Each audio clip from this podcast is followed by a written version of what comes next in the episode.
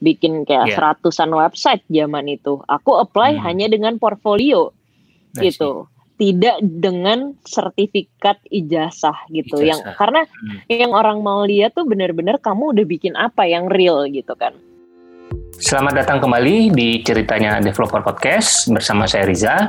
Dan di podcast ini kita akan mendengarkan cerita dari developer, programmer, software engineer keren tentang masa lalu, masa kini, dan masa depan mereka. Tentang bagaimana mereka memulai karir sebagai developer. Dan kita juga akan mengorek-ngorek cerita tentang komputer pertama mereka, pengalaman ngoding pertama, pekerjaan pertama, hingga hal-hal random lainnya. Podcast ini diedit dan diproduksi oleh Deep Tech Foundation, sebuah lembaga non-profit yang mempunyai misi yaitu menyetarakan talenta digital di seluruh Indonesia. Dan sekarang kita sudah bersama mantan developer yang sekarang eh, hobinya mencetak developer. Namanya eh, Alamanda dari Binar Academy. Halo Ala, gimana kabarnya? Hai Mas Riza, baik-baik. Bertemu Baik lagi. ya. Udah lama kita nggak ketemu ya? Iya, udah berapa tahun yang lalu tuh. Eh, iya ya, berapa tahun yang lalu? 2017 terakhir ketemu ya. Iya kayaknya ya. Udah Hmm. lama juga sih, tiga tahun ya. Oke oke. Sekarang kita ngobrol-ngobrol santai aja eh, tentang eh, pertama kita akan ngobrol tentang masa lalu. Jadi Siap. boleh cerita nggak dulu? Percintaan nggak? eh, Bukan ya? oh boleh boleh percintaan. Oh, boleh, boleh. Jangan itu itu podcast sebelah podcast yang dulu ya. Jangan Oh, iya, dikit-dikit iya, lagi. siap, siap, siap, siap. Oke, Jadi oke. eh, saya pengen tahu eh, cerita Ala waktu pertama kali bersentuhan atau eh, apa ya ketemu sama komputer lah gitu. Jadi cinta sama komputer ada nggak sih? Bener-bener cinta ya mantan lama ya. Iya, jadi dulu em, zaman sebenarnya dari zaman internet baru masuk ke Indonesia kali ya, karena Mhm. waktu itu tuh masih ini tau nggak kalau connect ke internet tuh masih bunyi-bunyi tuh pakai pakai Ah. masih dial in gitu ya. Pakai teman-teman modem. di sini udah udah nggak tahu kali ya zaman itu ya. Jadi kita Hmm. mesti pakai apa sih sambungan telepon dulu ya Mas Riza ya untuk connect Iya, ke internet terus tuh. nomor nomornya apa 08 09 itu ya. Iya. Jadi waktu zaman-zaman itu sih em, Hmm. zaman-zaman MIRC ya dulu ya, Uh. belum Yahoo Messenger bahkan. Nah, Hmm. di situ aku eh ya waktu itu kalau nggak salah tuh komputer di kantor papaku gitu kan. Terus Oke. ya udah kalau sore terus aku main ke situ gitu. Terus ya dari situ kayak ini menarik gitu ya. Karena Hmm. macem-macem banyak bisa banyak yang bisa dikulik gitu karena aku tuh seneng ngulik sesuatu gitu dan di internet itu kan nggak ada habisnya yang bisa kita kulik kan Ya. apakah itu si hardwarenya sendiri juga yang bisa aku otak-atik gitu sampai ke ya software-software di dalamnya. Nah mulailah dari situ buka website kayak ini gimana ya cara bikin website ya? Dan ya dari situ eh, kebetulan ada apa sepupuku dari London datang ke Indonesia dia lagi liburan dua bulanan gitu. Ya udah aku nanya-nanya dia lah. Sebenarnya waktu itu bukan cuman belajar diajarin bikin website sama dia waktu itu belajar nge DJ Hmm. juga tuh mixing lagu Oh, gitu-gitu sama dia audio gitu Oh, kan Oke. Iya, jadi itu di komputer ya berarti ya. Di komputer, heeh. dia tuh Hmm. engineer gitu dan ya see. banyak hal yang diajarin sama dia waktu itu bukan cuma website.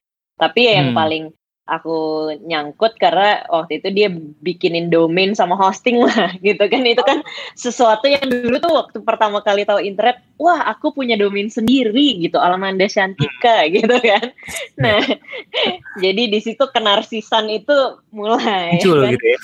Iya muncul tuh. Terus aku juga waktu itu suka dari kecil lah ya. Aku orangnya puitis gitu kan. Waktu Oke. pacaran juga sering ngasih-ngasih puisi gitu kan. Jadi aku suka nulis, terus kayak suka desain, gambar. Ya udah akhirnya aku masukin lah si gambar-gambarku, si puisi-puisiku di uh, website pertamaku itu gitu. Mulai awalnya dari situ sih belajar. Dari situ ya. Diajarin waktu itu sama dia pakai front page zaman itu. Hmm. Nah, si front page itu kan ngeluarin CSS HTML kan. Ya. Nah, dari situlah akhirnya kayak oh di belakangnya nih ada kode seperti ini ya gitu dan Hmm. ya akhirnya utak-utik oh kalau kodenya nih bisa diutak-atik warnanya bisa berubah ya teksnya fontnya jadi berubah ya gitu sih sebenarnya dulu. Oke, itu eh, kira-kira kapan? Zaman SMP, SD atau SMA atau kapan? Uh, SD menuju ke SMP. Nah, kalau untuk uh, belajar bahasa pemrogramannya sendiri yang kayak apa uh, mungkin Pascal atau si pokoknya yang berhubungan dengan bahasa pemrograman di luar HTML CSS itu kapan? Uh, itu juga nggak uh, lama setelah itu gitu ya. Kan ya karena waktu itu kan masih ngedit-ngedit cuman front end-nya doang gitu. Terus akhirnya uh, aku juga curious nih gimana tentang data yang disimpan di dalam website nih gimana ya akhirnya belajar database akhirnya kenal lah PHP dan kalau ditanya waktu itu gimana uh, ya dulu emang source kan masih sedikit banget ya kita untuk belajar jadi yang ada cuman buku zaman itu gitu waktu itu juga hmm. belajar flash ya zaman flash itu tuh yeah. flash MX itu tuh hmm. untuk bikin yes. animasi gitu kan belum ada JavaScript hmm. ya waktu itu ya jadi kalau bikin animasi gerak-gerak buttonnya gerak-gerak tuh pakai flash gitu dan Ya itu sih PHP waktu itu yang pertama kali aku pelajari banget. Itu berarti uh, dekat-dekat di situ juga ya SMP gitu ya sekitar SMP ya? Iya sekitaran segitu. Hmm. Dulu bikin apa pakai PSP? Dulu bikin uh, ini sih bikin kumpulan puisi itu. Oh oke. Okay. Iya. Kumpulan jadi puisi. Waktu dulu, oh bikin blog ya, bikin blog ya. Iya, semacam blog gitu, kumpulan hmm. puisi, terus gambar-gambarku gitu kan. Uh, waktu awal kan semuanya kan aku masukin di HTML-nya gitu. Terus ya udah akhirnya belajar, oh ini ada ya yang bisa nyimpen datanya gitu kan. Udah akhirnya hmm. belajar PHP gitu. Simpel-simpel oh. aja dulu sebenarnya awal-awal. Ya, ya, ya. Nah, terus dari SMP ke SMA itu masih lanjut ya berarti hobinya ya? Masih lanjut. Iya. Masih lanjut. Sampai, Sampai ke SMA kuliah. waktu itu pernah kayak ikut lomba-lomba gitu lah ya, lomba-lomba oh, okay. bikin web gitu. Tapi kayak waktu itu tuh uh, apa namanya yang ikut lomba itu tuh anak-anak pinter-pinter gitu kan, kayak anak-anak kanisius gitu-gitu. Kayaknya yang emang mereka yang satu tim, jadi kita tim up gitu satu sekolah tuh tiga orang. Hmm. Terus yang lain kayak juga canggih-canggih gitu kan. Jadi akhirnya terus ya udah nggak menang tapi kayak seru-seruan aja gitu. Dan hmm. menariknya aku satu-satunya cewek di ruangan itu sih. oh, wow. Hmm, ya yeah. sampai sekarang juga kita masih kekurangan developer cewek ya. betul, betul, betul. Oke. Okay. Gitu. Jadi SMA udah mulai ikut kompetisi, terus uh, lanjut hmm. ke kuliah. Kuliahnya di mana? Kuliahnya di Binus, ngambilnya di Binus. Um, IT sama matematik.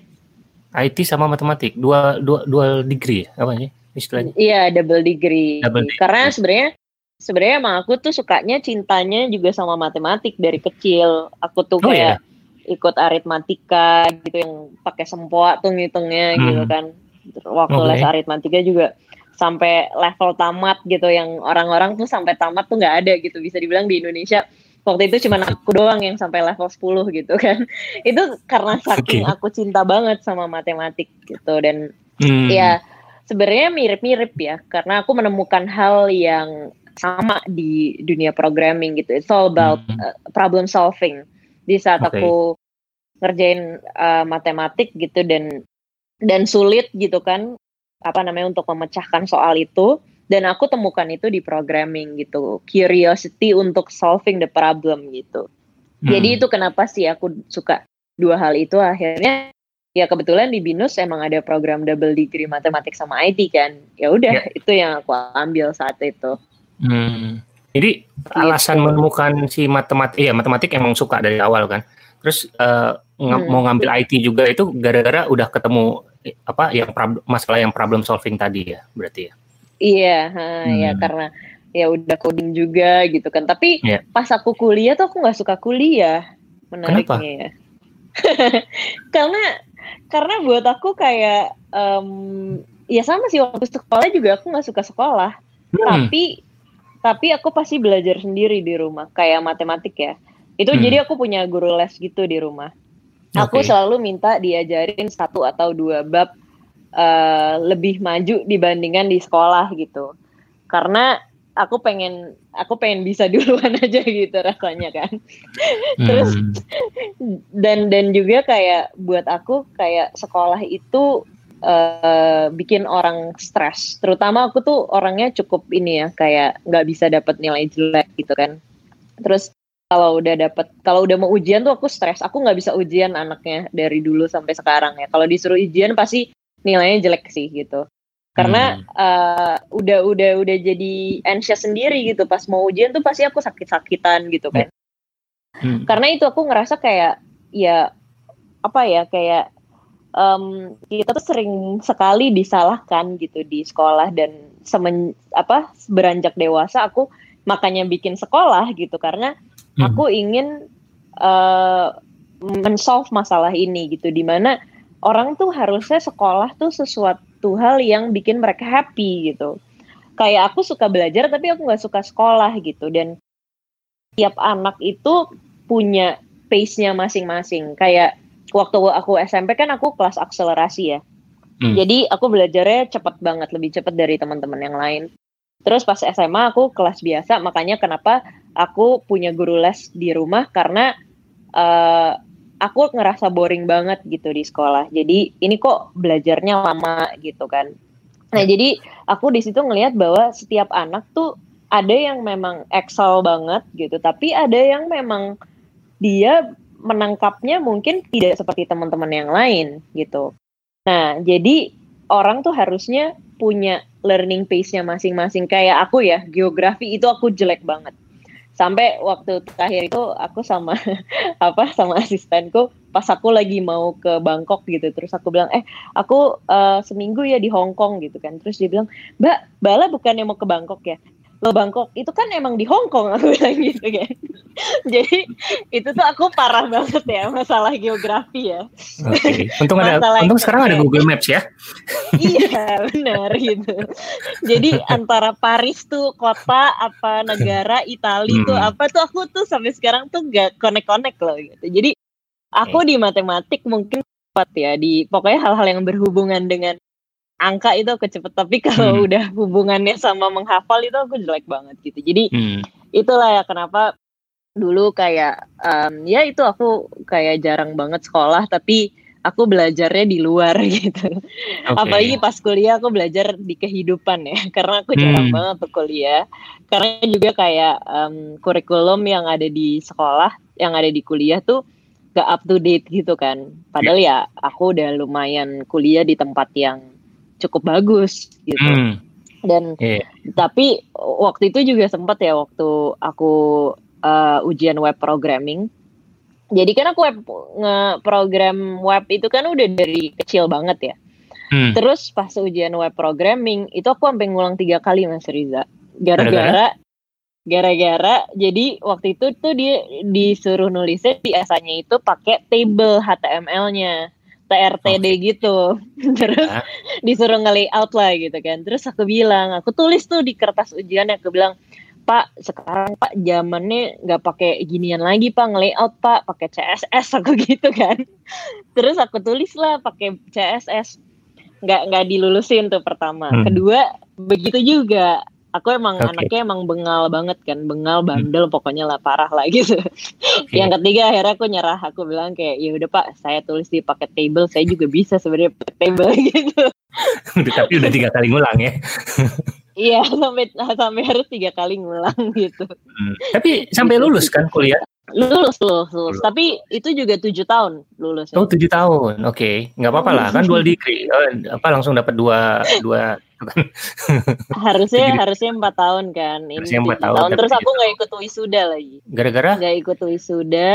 Gara-gara waktu itu soalnya ada meeting sama klien. Jadi oh, aku jadi ikut wisuda. ya?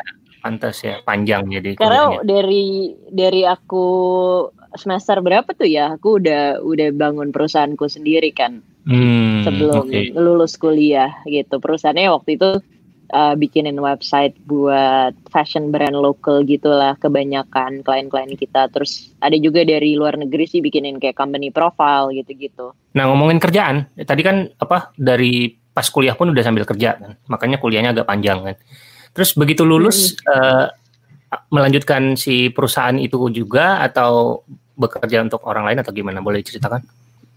Iya, jadi um, itu kan aku sekitaran tahun kedua gitu lah ya. Aku mulai usaha itu du, tahun kedua, tahun ketiga. Abis itu ya pas aku kerja di tempat orang itu juga belum lulus kuliah sih. Jadi hmm. aku bikin perusahaan, terus aku pikir kayak, aduh gue nih masih bocah banget sebenarnya buat punya perusahaan. Terus aku mikir, aku pengen punya mentor dan zaman itu kan belum kayak sekarang ya ketemu yeah. sama mentor tuh gampang ya kan. Yeah. Ada ya. LinkedIn, yeah. ada banyak acara-acara, kita bisa nyari mentor di mana aja.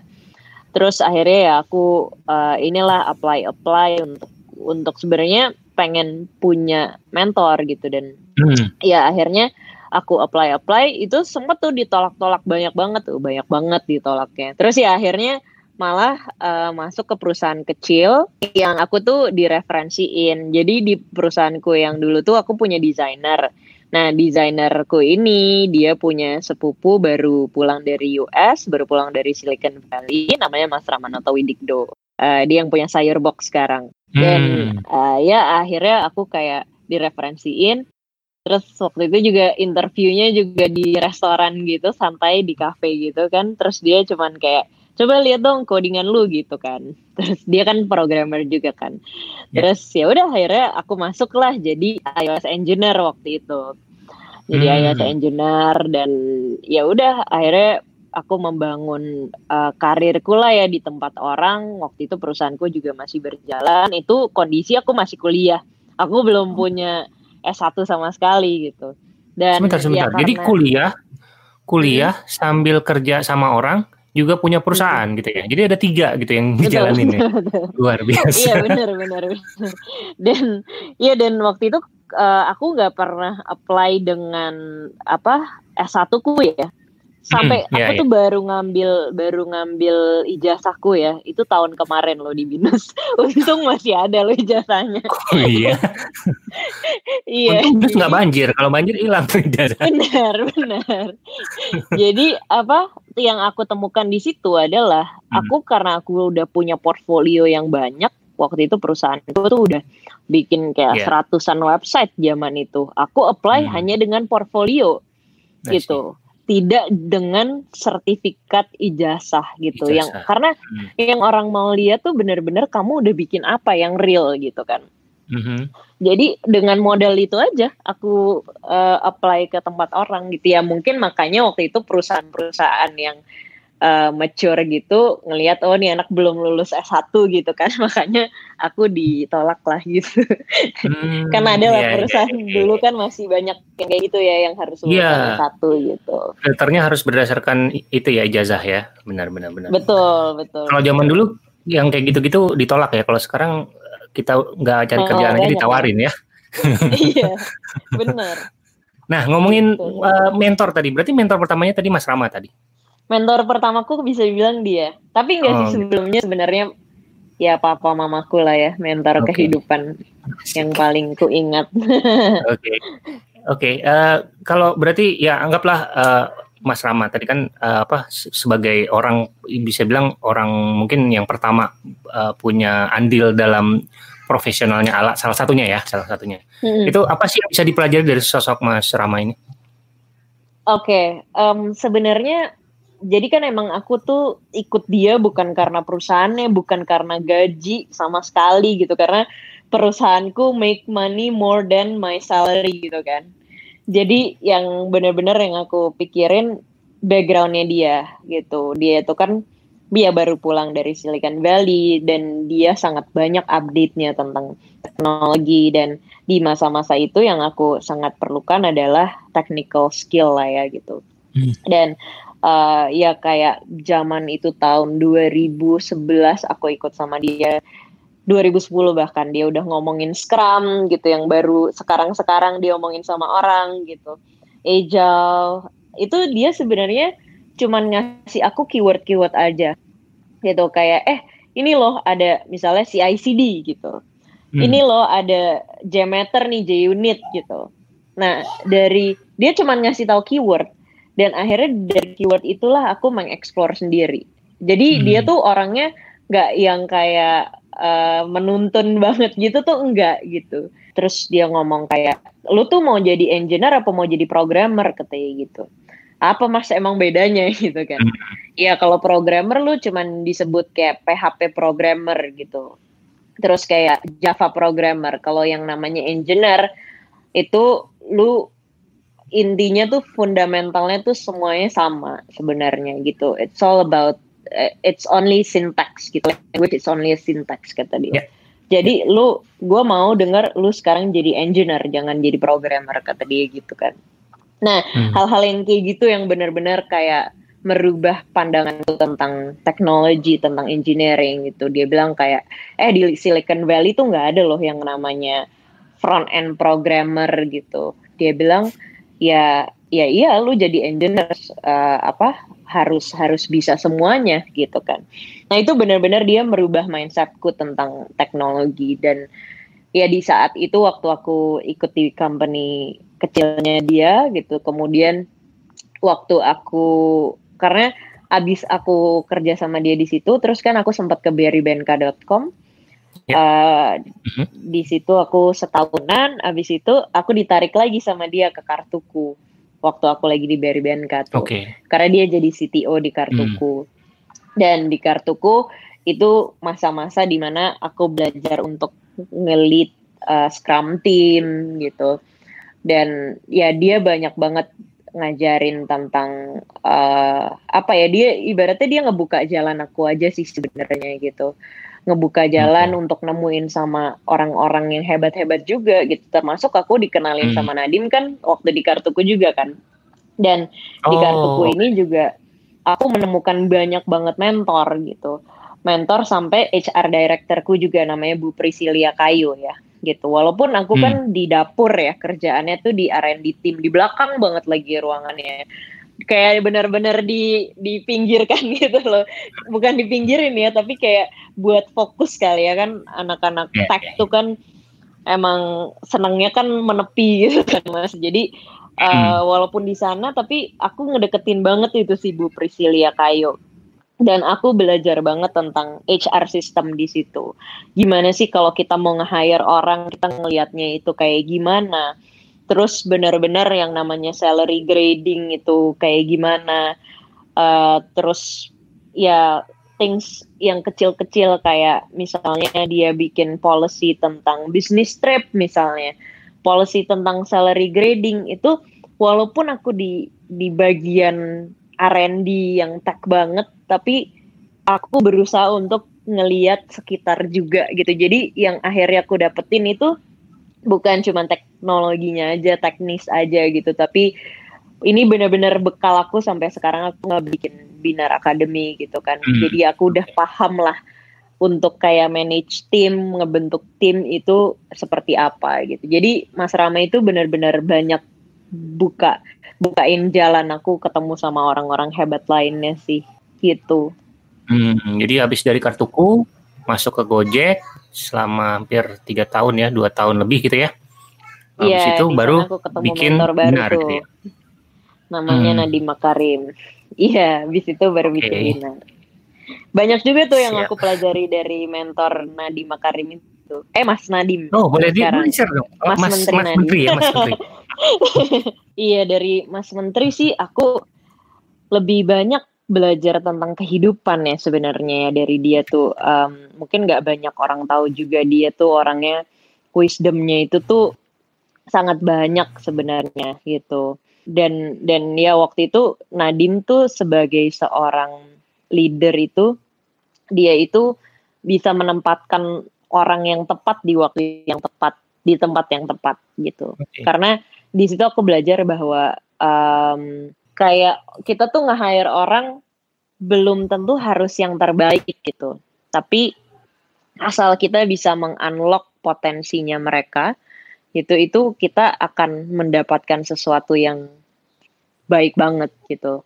Nah itu yang aku pelajari dari dia dan dia itu uh, orangnya benar-benar lead by example juga. Dia tuh mengajarkan cara-cara yang simple-simple sebenarnya gitu kayak how to run a meeting gitu. Dia nggak suka meeting lama-lama gitu. Yeah. Dia tuh kalau bikin decision tuh cepet banget gitu. Dia nggak hmm. perlu kayak oke harus koordinasi ke sana anak-anak gitu tuh. Jadi hmm. sangat efisien banget makanya ya Gojek bisa secepat itu kan karena dia emang orangnya efisien kayak kalau misalnya kita lagi harus mendesain sesuatu ya udah nggak usah setup setup meeting lama-lama nunggu masih besok lagi atau lusa gitu udah kita ngomong sekarang kalau kita ada perlu uh, ada orang yang kita perlukan untuk ditanya dia langsung telepon orangnya gitu. Cuman lima menit kadang-kadang orang itu kita butuhkan di meeting juga gitu kan. Hmm. nah itu yang aku belajar banget. Terus dia itu juga uh, dia ngasih trust yang sangat besar ke ke ke anak buahnya dia gitu. Dan ya kita dilepas gitu. Dan karena dia juga sudah menempatkan orang yang tepat gitu kan. Hmm. dia bisa memilih gitu. Orang ini ya bisa dia lepas karena dia bisa memilih itu juga. Terus dia itu juga orangnya tuh nggak punya plan B. Jadi ini yang aku pelajari banget ya. Mungkin dia nggak sadar ya tapi aku ngelihat banget patternnya dia. Dia bilang di apa ya kayak yang de, aku lihat dari dia adalah dia nggak pernah mikirin plan B-nya apa gitu. Tapi dia selalu kayak stick to the plan A dan karena kita cuma punya satu plan sehingga plan ini harus berjalan gitu kan. Jadi hmm. kita kasih full intention kita tuh ke plan A-nya gitu dan ya itu sih dan dia orangnya sebenarnya sangat mendengarkan kalau kitanya juga berani ngomong sama dia gitu mungkin kadang orang-orang tuh udah banyak yang ngerasa dia tuh intimidating gitu ya padahal kalau kita bisa memberikan uh, alasan yang tepat ke dia, dia tuh orangnya sangat mendengarkan banget. Okay. Gitu sih. Nah, sekarang kita bicarain tentang Binar nih, Binar.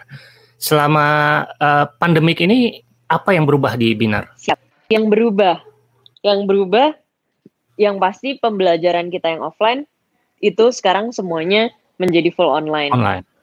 Dan sebenarnya ini udah kita apa ya?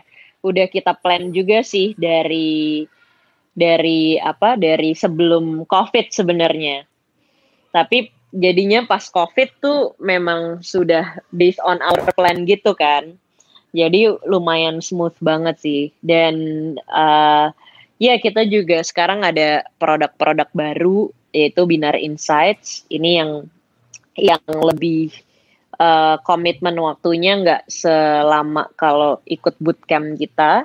Jadi orang bisa kenal dulu tentang industri digital gitu di Binar Insights kita. Nah, dulu itu kita punya hal yang serupa. Sebenarnya namanya Binar Connect. Dan biasanya yang datang nggak sebanyak pas kita bikin online ini gitu. Jadi memang mungkin kita salah satu yang terdampak positif sih sebenarnya dari hmm. COVID. Hmm. Pelajaran pelajaran apa sih yang Ala dapat pada saat mendirikan Binar ini kan mungkin bi bisa dibilang ya mungkin bukan apa perusahaan pertama kan dari awal udah bikin perusahaan tapi hmm. dari VP uh, eh, di Gojek gitu ya di unicorn terus habis itu loncat langsung ke startup gitu. Iya mungkin buat teman-teman yang mau bikin startup juga ya uh, hmm. apa ya kayak membuat sebuah startup itu mungkin kalau yang diceritain kan gampang gitu ya jadi banyak banget ya anak-anak baru lulus kuliah pada mau bikin startup gitu yeah. Yeah. nah aku juga dulu waktu waktu lulus belum lulus kuliah bahkan aku bikin usaha lah gitu ya dan ya di situ aku mikir bahwa ya aku belum mature enough untuk menjadi seorang leader gitu jadi sekarang aku sangat berbeda waktu dulu gitu di mana uh, udah sangat jauh lebih punya knowledge dan dan experience yang banyak yang tadi aku ceritain belajar dari uh, eh, HR directorku di kartuku gitu. Jadi jauh lebih punya maturity lah gitu dan buatku sekarang menjadi seorang leader itu kita tuh nggak bisa tahu semuanya gitu kan. Aku nggak tahu uh, tentang finance, aku nggak ngerti tentang legal. Jadi yang harus kulakukan adalah bagaimana aku mengunlock potensi timku yang ada di bawah yang mereka jauh lebih lebih jago daripada aku di bidangnya masing-masing gitu.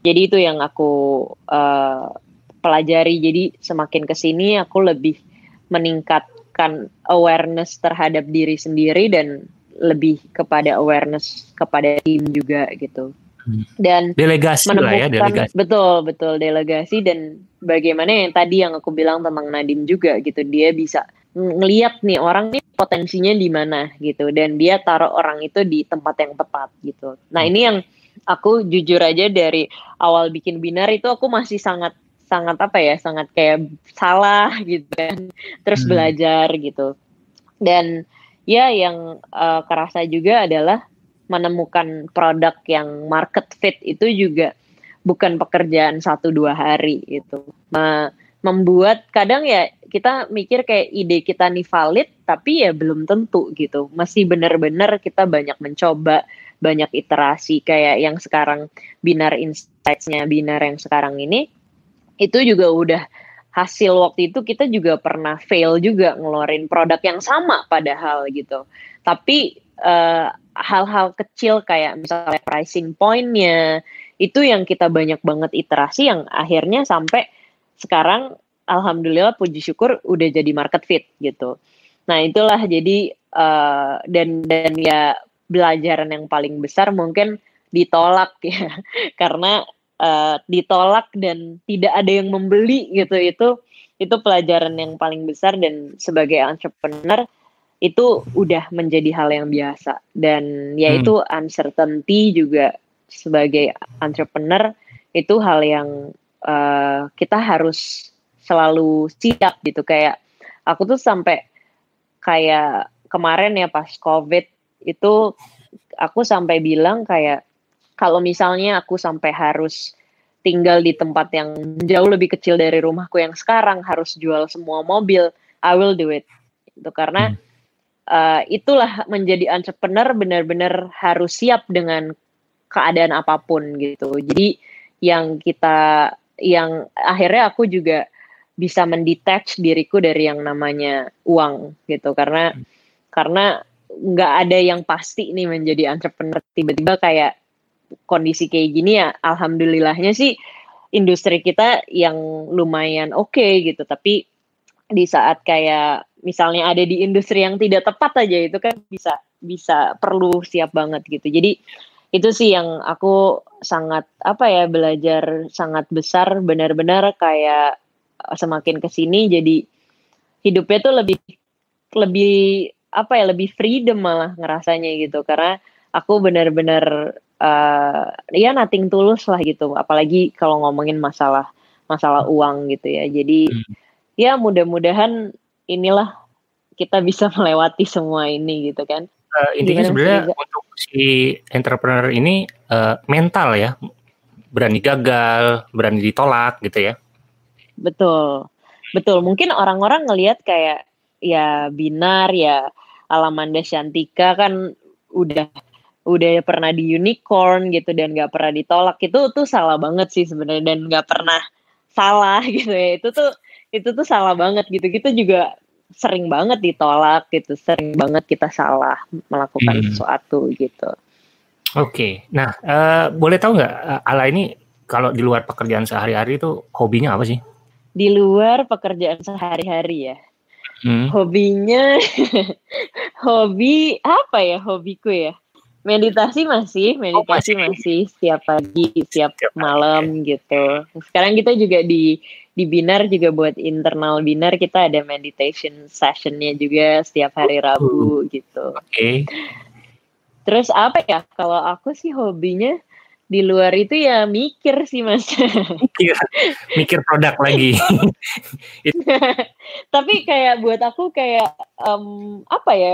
Ya berkarya itu adalah hidupku gitu ya. Hmm. Jadi oh. aku tidak pernah memisahkan antara yang namanya berkarya dan dan hidup yang lain gitu. Makanya aku juga nggak bilangnya bekerja gitu kalau hmm. karena buat aku kayak dengar bekerja tuh kayaknya udah apa ya sesuatu beban gitu kan kita harus bekerja tapi di saat kita berkarya artinya kita menciptakan sesuatu untuk banyak orang gitu dan ya itu adalah hidupku gitu jadi ya this is my my life and my purpose gitu bikin Binar Academy terutama gitu. Hmm oke. Okay.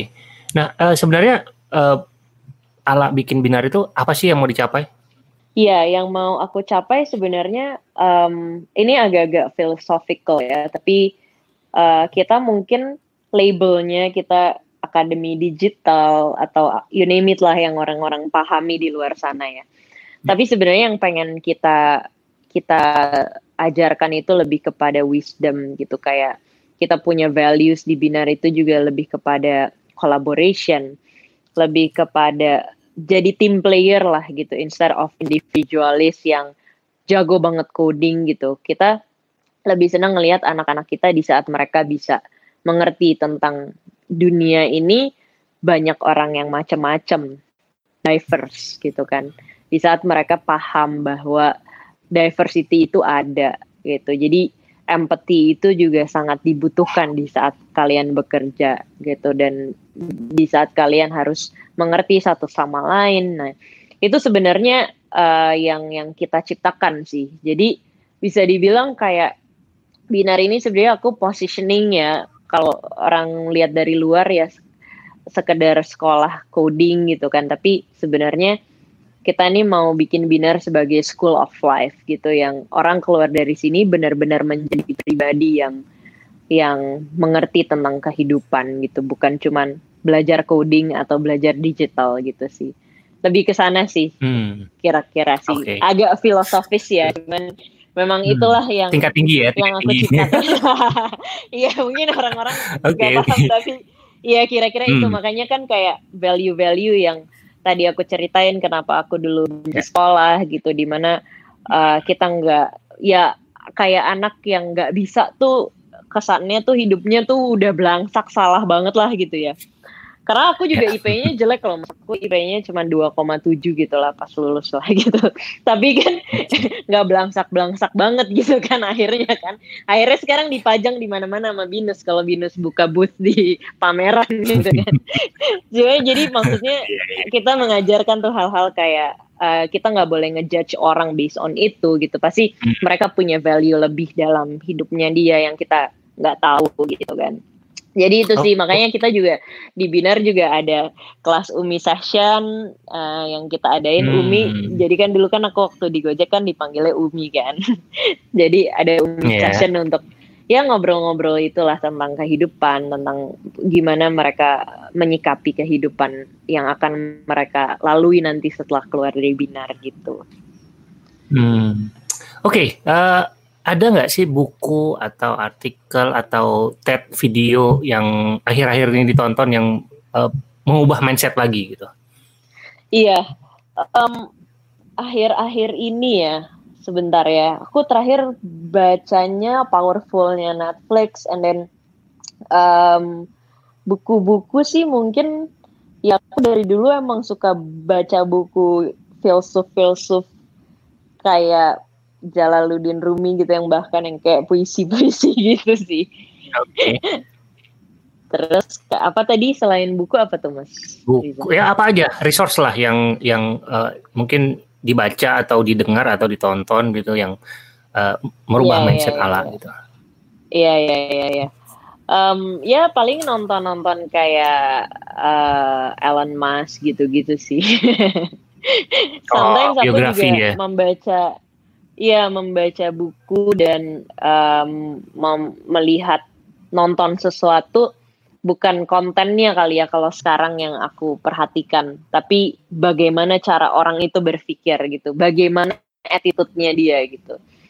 Lebih memperhatikan seperti itu sehingga dia bisa jadi orang sukses gitu. Karena kalau konten mungkin ya udah paham lah ya, maksudnya sehari-hari juga melakukan hal yang dia bilang gitu, tapi kayak orang ini menjadi dia nih karena dasar pemikiran yang mana sih gitu lebih kritikal hmm. lagi kali kalau ngelihat sesuatu sekarang gitu kayak aku baca buku juga lebih kayak gitu lebih bukan kontennya tapi ngelihat orang ini tuh uh, attitude wataknya ini seperti apa gitu yang membentuk dia dan kenapa dia ada di tempat tersebut gitu karena di saat aku hmm. memilih tim aku jadinya tahu nih oh kalau misalnya aku mau menempatkan orang ini di HR harus orang yang seperti apa gitu.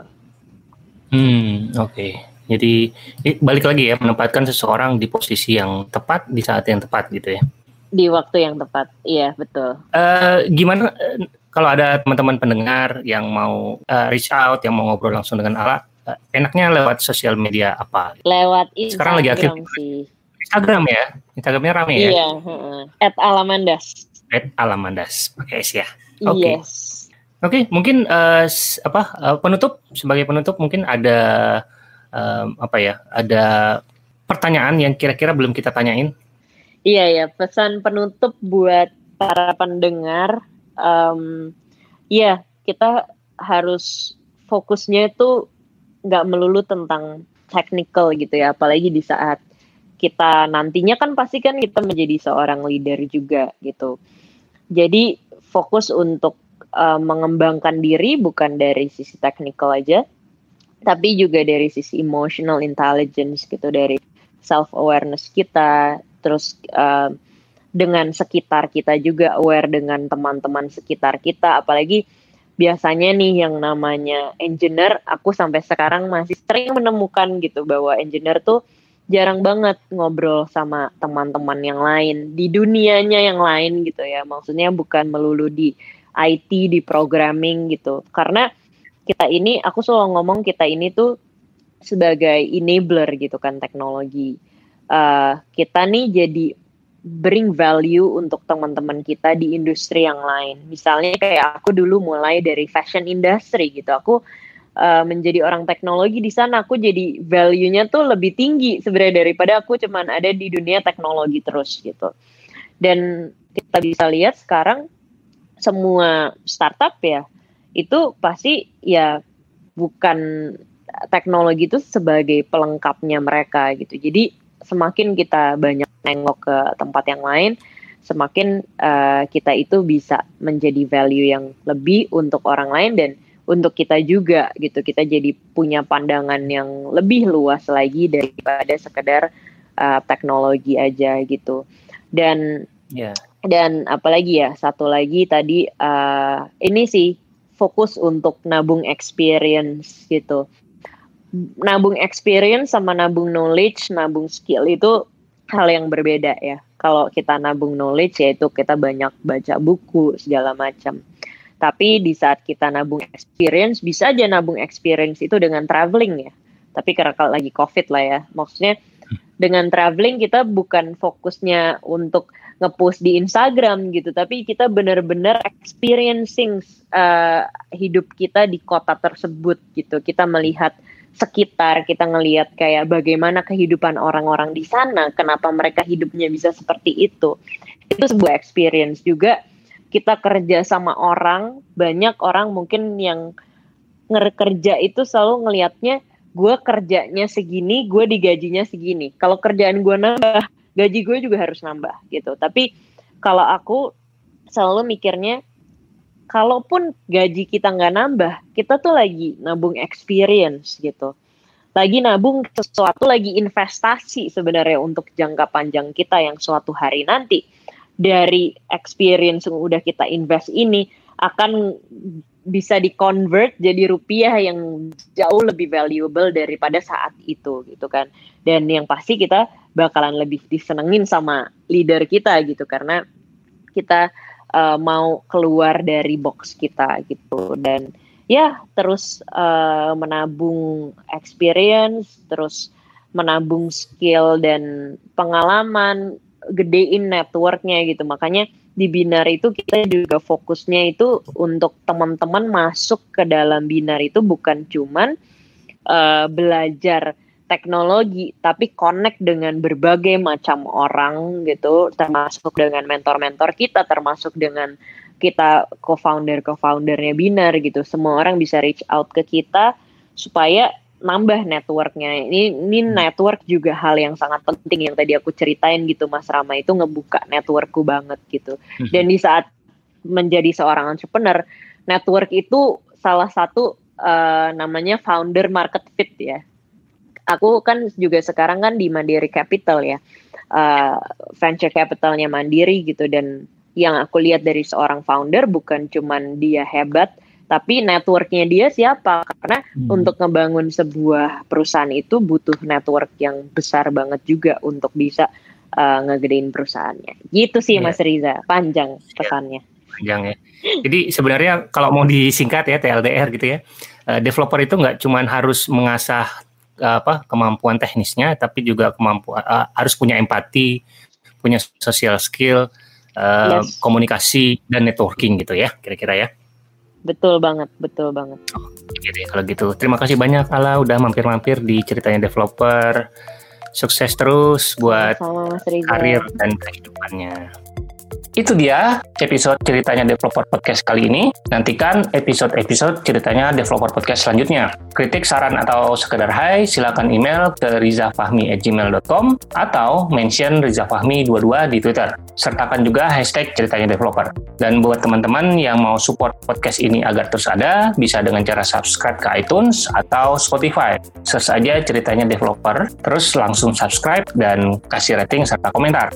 Bisa juga subscribe ke podcast klien pilihan seperti Pocket Cast, Anchor FM, Google Podcast, dan masih banyak yang lainnya. Jangan lupa tinggalkan juga komentar atau review di sana. Selain support dalam bentuk rating, saya juga mengharapkan teman-teman untuk support podcast ini dalam bentuk lain. Teman-teman bisa mendonasikan sebagian uangnya untuk keperluan podcast ini. Teman-teman bisa donasi lewat GoPay atau OVO via karyakarsa.com slash rizafahmi. Sekali lagi, karyakarsa.com slash rizafahmi. Sampai bertemu di episode berikutnya.